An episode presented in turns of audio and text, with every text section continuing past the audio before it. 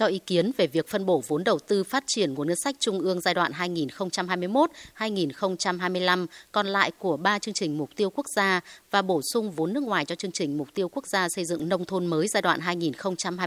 2021-2025. Đa số đại biểu đều nhất trí với nội dung tờ trình của Chính phủ và báo cáo thẩm tra của Ủy ban Tài chính và Ngân sách của Quốc hội. Tuy vậy, các thành viên Ủy ban đề nghị việc giải ngân nguồn vốn này phải đảm bảo đúng các yêu cầu và trình tự theo quy định. Ông Y Thanh Hà Nier-cờ-đăm, Chủ tịch Hội đồng Dân tộc của Quốc hội nêu ý kiến.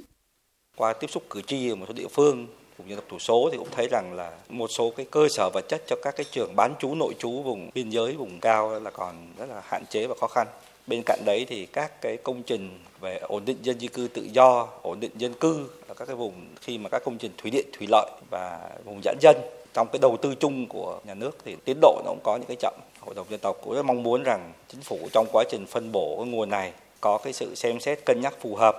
sử dụng hiệu quả đồng vốn và nhất là đảm bảo theo tiến độ đầu tư để tránh cái việc chuyển vốn sang các năm sau và quan tâm đầu tư những nội dung có tính cấp bách, cấp thiết.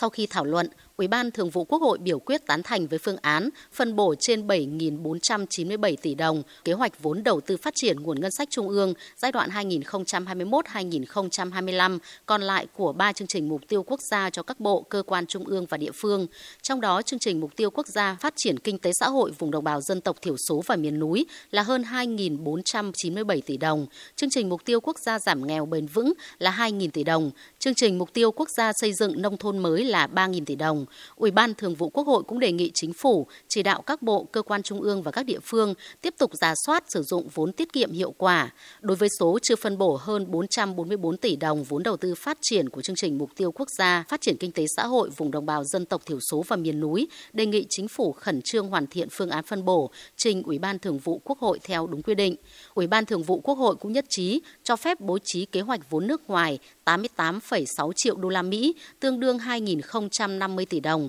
trong kế hoạch đầu tư công trung hạn giai đoạn 2021-2025 cho chương trình mục tiêu quốc gia xây dựng nông thôn mới để thực hiện chương trình đầu tư phát triển mạng lưới y tế cơ sở. Thống nhất phương án phân bổ chi tiết số vốn kế hoạch đầu tư công trung hạn giai đoạn